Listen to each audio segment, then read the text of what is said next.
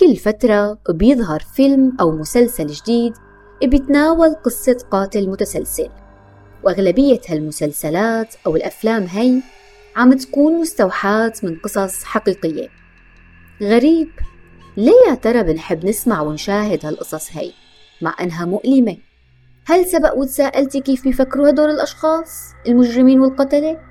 إذا صادفنا قاتل بحياتنا اليومية يا ترى رح نقدر نتعرف عليه؟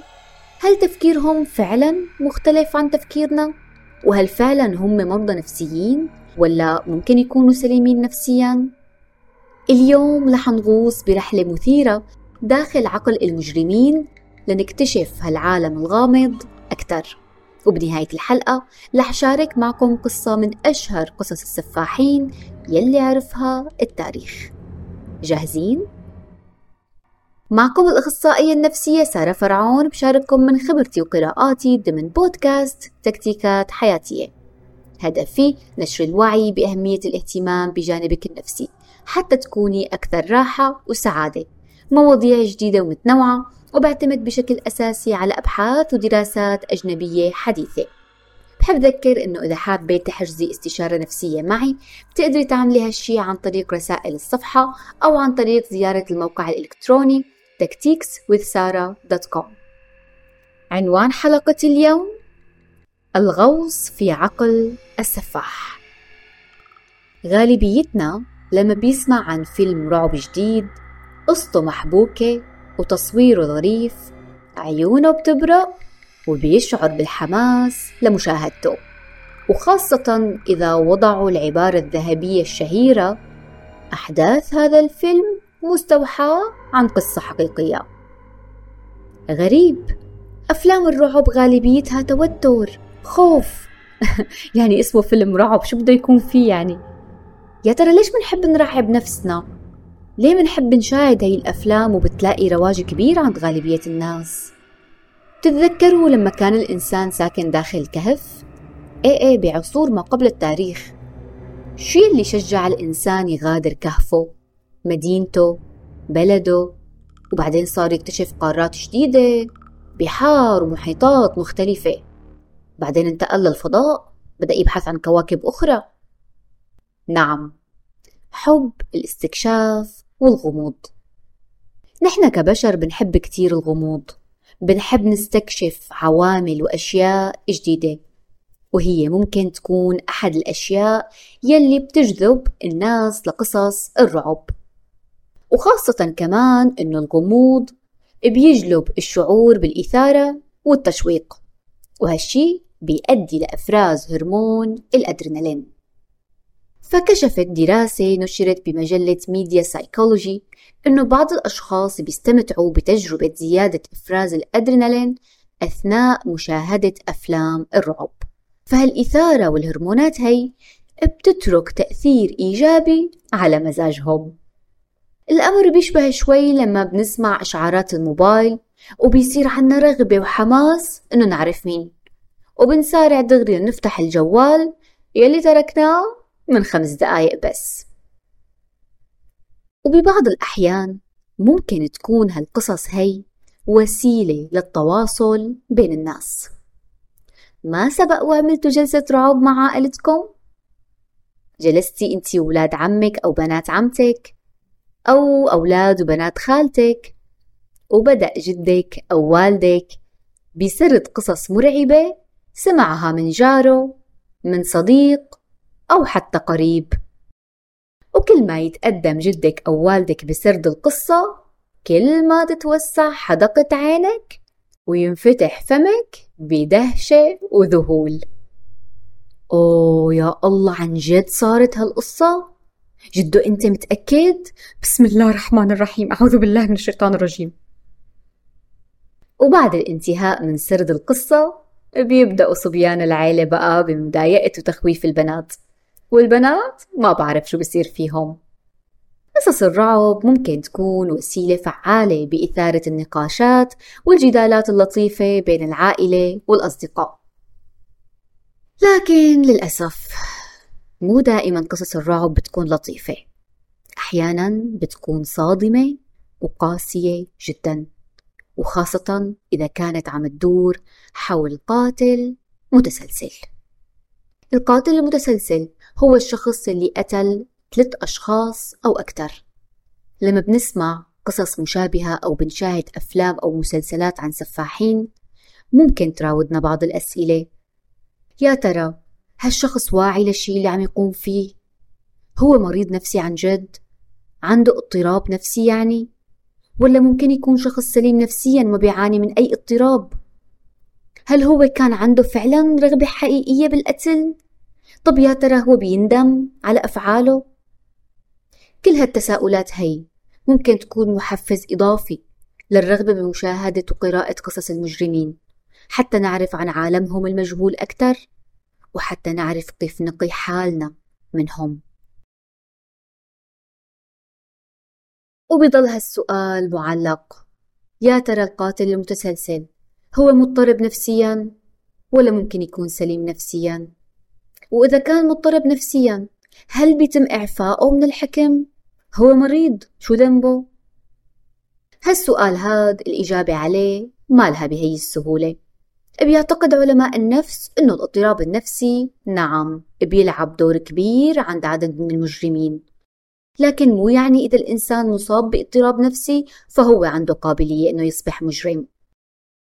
من المتفق عليه عموما أنه معظم القتلة المتسلسلين ما لهم مجرد أشخاص مصابين باضطرابات نفسية بس وبيهاجموا وبيقتلوا الناس بشكل عشوائي. الأمر ماله بهي السهولة؟ لا. هدول الأشخاص عندهم دوافع. هي الدوافع هي يلي بتحركهم. ممكن يكون الدافع رغبة بالسلطة بالانتقام من الظلم والقسوة يلي عانوا منها أو الحاجة للسيطرة. ضمن ندوة عقدت بمكتب التحقيقات الفيدرالي بأمريكا حول جرائم القتل المتسلسلة حددوا عدة دوافع ووجدوا إنها كانت وراء أغلب جرائم القتل عند القتلة المتسلسلين. هي الدوافع كانت مثل الغضب. الغضب هو دافع قوي جدا فممكن يعبر القاتل عن غضبه عن طريق تنفيذ جرائمه على مجموعة معينة من الناس مثل النساء الأطفال أو عرق معين. المكسب ممكن يكون في وراء بعض الجرائم مكسب مادي مكافأة مالية ما أو حتى معنوي مثل الحصول على المكانة. القوة. أحيانا بيكون الدافع للقتل هو القتل ذاته فبيشعر القاتل بالقوة والبهجة بعد القتل. ممكن يشعروا بأنه مهم خاصة إذا بدأت الشرطة تبدأ بالبحث عنه ويبدأ يشاهد اسمه بالجرايد والتلفزيون. القتل بسبب هي الدوافع لا يعني أنه الشخص سليم نفسيا أكيد عنده مشاكل نفسية فطرة مشوهة أفكار ومعتقدات غير سليمة وغير منطقية أبدا. لكن بنفس الوقت مو بالضرورة أنه يكون عم يعاني من اضطراب نفسي حاد دفعه للقتل اضطراب نفسي بعني أنه اضطراب نفسي مشخص. موجود بالدليل التشخيصي للاضطرابات النفسية والعقلية. فالقاتل بغالبية الأوقات بيكون واعي ومأدرك للشي اللي عم يقوم فيه ولو إنه ما له واعي وبكامل قواه أصلا ما كان تحاكم وتحاسب وانسجن. بنفس الوقت ممكن يكون الاضطراب النفسي هو عامل قوي لدفع الشخص إنه يكون قاتل متسلسل. فتم تشخيص العديد من القتلة المتسلسلين بأمراض نفسية مثل اضطراب الشخصية المعادية للمجتمع والفصام. في نظريات كثيرة حول سبب ارتباط المرض النفسي والقتل المتسلسل بكثير من الأحيان. إحدى هي النظريات بتقول إنه الاضطراب النفسي ممكن إنه يجعل من الصعب التمييز بين الصح والخطأ. وهالشي ممكن يدفع القاتل للاعتقاد بأنه ضحاياهم بيستحقوا القتل. نظرية تانية بتقول إنه الاضطراب النفسي ممكن إنه يجعل من الصعب على الشخص التعاطف مع الآخرين وهالشي ممكن يقوده لرؤية ضحاياه كأشياء وليس كبشر.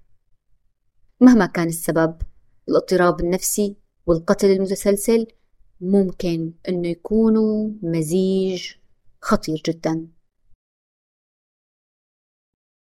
من أشهر الاضطرابات النفسية اللي وجدت عند القتلة المتسلسلين هي اضطراب الشخصية المعادية للمجتمع أو السايكوباتية Antisocial Personality Disorder. هو اضطراب نفسي متعلق بالسمات أو الصفات الشخصية. من صفات هالاضطراب أنه بيظهر بشكل مبكر.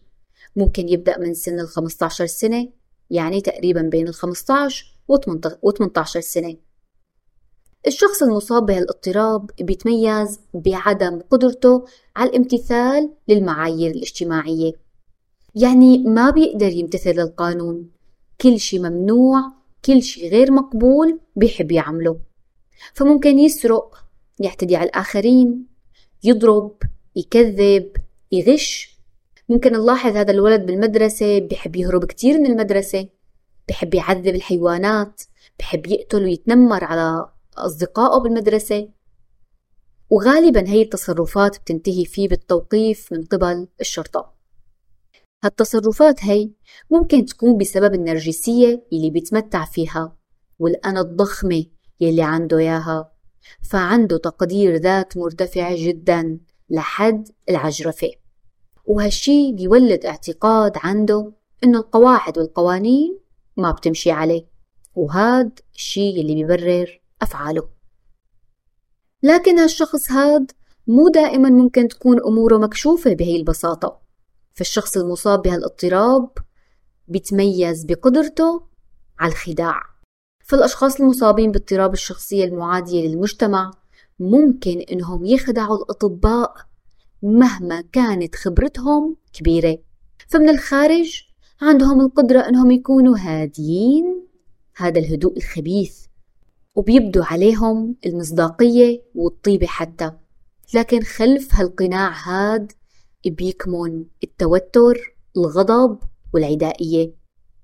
هالقدرة هي على الخداع هي اللي بتجعلهم جذابين وأحيانا محبوبين كمان بأعين الناس اللي حولهم. فبيظهروا كأشخاص مبهجين بارعين بإجراء المحادثات وخاصة بسبب القصص الممتعة اللي بيسردوها. وذكائهم الواضح اللي بيتمتعوا فيه.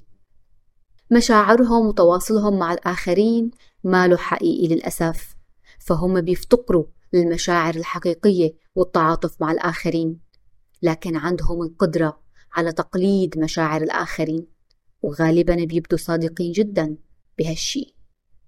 هالصفات هي بتسهل عليهم عملية اختيار ضحاياهم وتنفيذ جرائمهم بدون ما يرف لهم أي جفن. فعدم الشعور بالندم هي صفة تانية بيتمتعوا فيها. فهم قادرين على تنفيذ جرائمهم مثل ما بيقولوا بدم بارد وبدون أي شعور بالذنب أو تحمل للمسؤولية. بل ممكن إنهم يلوموا الضحية ويقولوا مثلا هي بتستحق القتل أنا مالي ذنب. بالمناسبة عدم الشعور بالذنب هي خلينا نقول أول علامة حمراء ممكن تشير لأنه هالشخص هاد ممكن يكون مضطرب نفسيا. هالأعراض هي أو هالصفات هي ممكن تبدأ بالظهور خلال مرحلة الطفولة وبتبدأ تزداد سوء مع تقدم العمر.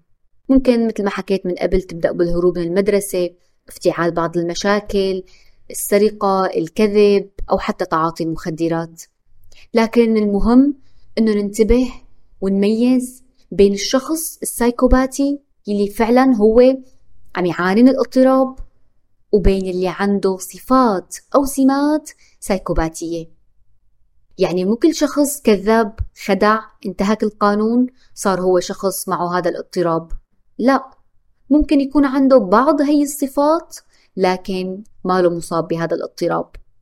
لذلك الشخص الوحيد يلي هو قادر إنه يشخص بشكل دقيق وجود هذا الاضطراب أو عدم وجوده هو الأخصائي أو الطبيب النفسي. بالإضافة لهالشي الإصابة بهالاضطراب لا يعني ابدا إنه الشخص هذا رح يصير مجرم أو قاتل. نعم ممكن يرتكب أشياء مخالفة للقانون مثل السرقة الغش لكن مو بالضرورة إنه يقتل. والخبر الحلو الثاني هو إنه هالاضطراب هذا هو الحمد لله قابل للعلاج.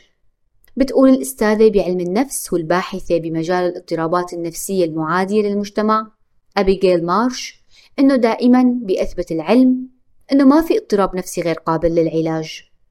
طالما قدرنا نفهم أصوله جذوره والعوامل يلي أدت إله العلاج بيكون ممكن. والعلاج بيكون فعال أكثر كل ما تقدم. بشكل مبكر أكثر أو يعني كل ما بدأ بشكل مبكر أكثر بيبقى في سؤال بيطرح نفسه إذا وجود هالاضطراب هاد لا يعني إنه صاحبه مجرم لكن مين المسؤول عن تحوله لمجرم؟ شو هي العوامل يلي بتزيد من فرصة إنه يتحول هالمصاب بالاضطراب هاد لقاتل؟ في عدة عوامل ممكن تساهم بتحول المصاب باضطراب الشخصية المعادية للمجتمع لقاتل متسلسل. أحد هالعوامل هي تاريخ من العنف. الأطفال اللي تربوا ببيئة قاسية تعرضوا لعنف بشكل كبير. هم أكثر عرضة لارتكاب جرائم القتل. فللأسف الفوا العنف تربوا عليه تعودوا. ما بيعرفوا شو يعني تعاطف أو رحمة. التعرض لصدمة في مرحلة الطفولة. صدمة الطفولة هي أي حدث ما بيملك الطفل أي مهارة على الإطلاق للتعامل معه.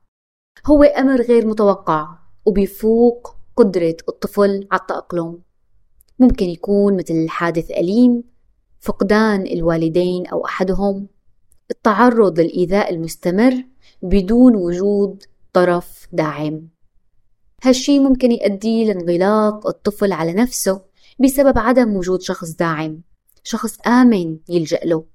فبيتعلم الطفل المتابعة بالحياة من خلال عدم الارتباط العاطفي بأي شخص. لهيك ممكن يكبر هالطفل ويصير غير قادر على الثقة أو الحب. وهيك بيصير ما عنده أي تعاطف مع الآخرين. وهالشي بيسهل من ارتكاب الجريمة. وأخيرا الوراثة. بالمثال السابق إذا فرضا هالشخص كبر وما صار قاتل وتزوج وأسس أسرة ابنه عنده قابلية إنه يصير قاتل بسبب أسلوب التربية القاسي والخالي من أي حنية أو مشاعر. فالحرمان العاطفي والتعرض لتجربة قاسية من الرفض من قبل الوالدين سوء المعاملة والإساءة ممكن تؤدي لنتائج خطيرة.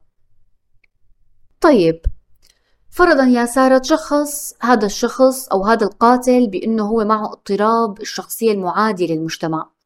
هل يا ترى هو ما بيتحاكم بما أنه هو يعتبر آه، مضطرب نفسيا أو مريض نفسي؟ يا ترى بيتحاكم ولا لا؟ هل هو مسؤول عن جرائمه؟ نعم. الشخص المصاب باضطراب الشخصية المعادية للمجتمع هو شخص مسؤول عن جرائمه وبيتحاكم. الاضطراب النفسي الوحيد يلي بينفي مسؤولية الشخص عن ارتكاب الجرائم هو الفصام. الفصام ما له انفصام شخصية مثل ما نحن بنعرف إنه الشخص عنده شخصيتين أو شيء الفصام هو انفصام عن الواقع. الإنسان هاد بيكون منفصل عن واقعه. منفصل عن واقعه يعني بدماغه في واقع مختلف. فممكن إنه يعاني من توهمات فممكن يتوهم إنه حدا أمره إنه يقتل. ممكن يتوهم إنه في آه، مثلا سي اي اي أو المخابرات الأمريكية زرعت شريحة بدماغه وهي عم تجبره على القتل. ممكن كمان هذا الشخص يعاني من هلوسات هلوسات سمعية أو بصرية. ممكن يسمع أصوات تأمره بالقتل. أو ممكن يشاهد أشخاص آه عم تقول له شيء معين أو أشخاص ما لهم موجودين أصلا بالحياة الواقعية. كل هاي هلوسات بتكون. فهو بين قوسين أنا ما بحب استخدم هي الكلمة فباللهجة العامية هو المجنون اللي بيقولوا عنه. ما بحب هالكلمة أبدا وبرفض تماما استخدامها للإشارة للاضطرابات النفسية لكن استخدمتها للتوضيح. الضروري نعرف أنه الفصام هو أنواع ومستويات. مو كل شخص مصاب بالفصام فهو حي... حيرتكب جرائم أو حيكون خطير فبيختلف من شخص لآخر. لكن غالبا الشخص اللي بيكون مصاب بالفصام بيكون تفكيره كلامه مختلف. بيكون سلوكه غير منظم وغير منطقي. ممكن يكون غريب. ممكن أحيانا يكون كلامه غير مفهوم. يعني كلمة من الشرق كلمة من الغرب. مرحبا شو الأخبار؟ شفت البردقانة شو عملت؟ أكلت مبارح عسل. شو صار؟ غنيتوا هديك الغنية؟ يعني هيك كلام غير مفهوم وما له منطقي وما له مترابط مع بعضه. ممكن أحيانا يسموها سلطة كلامية. ممكن كمان يعمل أفعال غريبة. ممكن يتعرى أمام الناس عادي. فالشخص المصاب بالفصام هو الوحيد إذا أثبت أنه مصاب بهالاضطراب هذا ما بيتم سجنه ولا محاسبته بل بيتم توجيهه على مشفى الأمراض النفسية. لكن نسبة الأشخاص المصابين بالفصام واللي بيقوموا بالقتل كتير قليلة. وفق إحصائية أجريت بأمريكا وجدوا أنه 6.5% فقط من حالات جرائم القتل كان مرتكبينها أشخاص مصابين بالفصام. رغم كل شيء ذكر بضل ما في شيء أكيد. بالمواضيع والمشاكل النفسية واحد زائد واحد لا يساوي اثنين. ممكن بنفس العائلة ينشأ إنسان قاتل وأخوه يكون إنسان طيب جدا ومسالم. روبرت باندي سفاح خاطف مغتصب أمريكي. وصل معه الأمر أنه يعتدي ويغتصب الضحايا حتى بعد موتهم. قتل عدد كبير من النساء والفتيات خلال عام 1970 اعترف فقط ب 30 جريمة قتل وما بنعرف قديش عدد الضحايا الحقيقيين. كان باندي شاب وسيم عنده كاريزما محبوب وكانت أغلب ضحاياه أو كل ضحاياه من النساء. كان يستغل كسب ثقتهم عن طريق إنه يظهر إنه هو مصاب أو ينتحل أحيانا شخصية حدا موجود بالسلطة. ممكن يزيف بعض الإصابات الجسدية لحتى يثير عطفهم وشفقتهم ويتقرب منهم. باندي قام بقطع رؤوس 12 ضحية من ضحاياه ليحتفظ فيهم كتذكار. طبعا هي الأفعال الشنيعة أكيد تعطينا رسالة إنه طفولته ما كانت لطيفة أبدا. باندي ولد بعائلة مكونة من أم وجد وجدة. الهوية الحقيقية للأب غير معروفة. ولحتى هالعائلة تتجنب وصمة العار الاجتماعية لأنه هو ابن ولدان خارج إطار الزواج وأبوه مو معروف. بهداك الوقت كانت لسه بأمريكا الناس محافظين. فخبوا عنه انه خبوا عنه أمه وقالوا إنه هي الأم هي أخته وجده وجدته هن أهله هن أمه وأبوه. والأم الحقيقية هي أخته. طبعا هو بعد تقريبا بعمر المراهقة عرف هذا الشيء بالصدفة عرف إنه أخته هي أمه وأبوه الحقيقي ماله معروف. ووقتها بدأ بالقتل بدأ بالقتل بعمر ال 14 سنة. طبعا تم القبض عليه لكن هو حاول يهرب عدة مرات فشل بالمرة الأولى لكن نجح بالمرة الثانية بعام 1977 قدر يعمل حفرة بزنزانته ويهرب. وتخيلوا هرب وركب سيارة وراح ركب باص وما بعرف شو عمل وسافر من ولاية لولاية وقتل ثلاث فتيات أخريات. بعدين رد انقبض عليه مرة أخيرة وتنفذ الحكم بالإعدام بحقه بعام 1989 بيوصفوا هذا السفاح بأنه سايكوباتي. يعني والشيء اللي بدلنا على هذا الشيء أكيد أنه بدأ بالقتل بعمر 14 سنة. وكان يتلذذ بالسيطرة على على ضحاياه وعلى تعذيبهم حتى بعد ما يموتوا. فهو إجباري سايكوباتي. مهما تقدم العلم كثرة الدراسات والأبحاث بضل صعب نعرف تماما شو موجود داخل عقول المجرمين. لكن اللي بنعرفه إنه غالبيتهم نشأوا ضمن أسر مضطربة. سواء كنتي أم أو مالك أم خليكي دائما ناشرة وداعمة للحب للحياة السوية وخاصة بين الأطفال. لأنه الأطفال عقولهم مثل التربة خصبة جدا وبتثمر أي شيء بنزرعه فيها. ازرعي دائما الحب الدعم الأمان لحتى تنعمي بثمار هالبذور وينعم فيها مجتمعنا كمان. إن شاء الله يا رب مجتمعاتنا كلها تضل آمنة. بتمنى تكون عجبتكم حلقة اليوم. تقدروا تخبروني رأيكم عن طريق صفحة تكتيكات حياتية على الفيسبوك اليوتيوب أو الإنستغرام. إما عن طريق comment أو رسائل الصفحة. لا تنسوا تعملوا متابعة و like للصفحة. وبتقدروا تحجزوا استشارة نفسية معي عن طريق رسائل الصفحة أو عن طريق الموقع الإلكتروني الموجود بصندوق الوصف. دمتم دائما بصحة نفسية.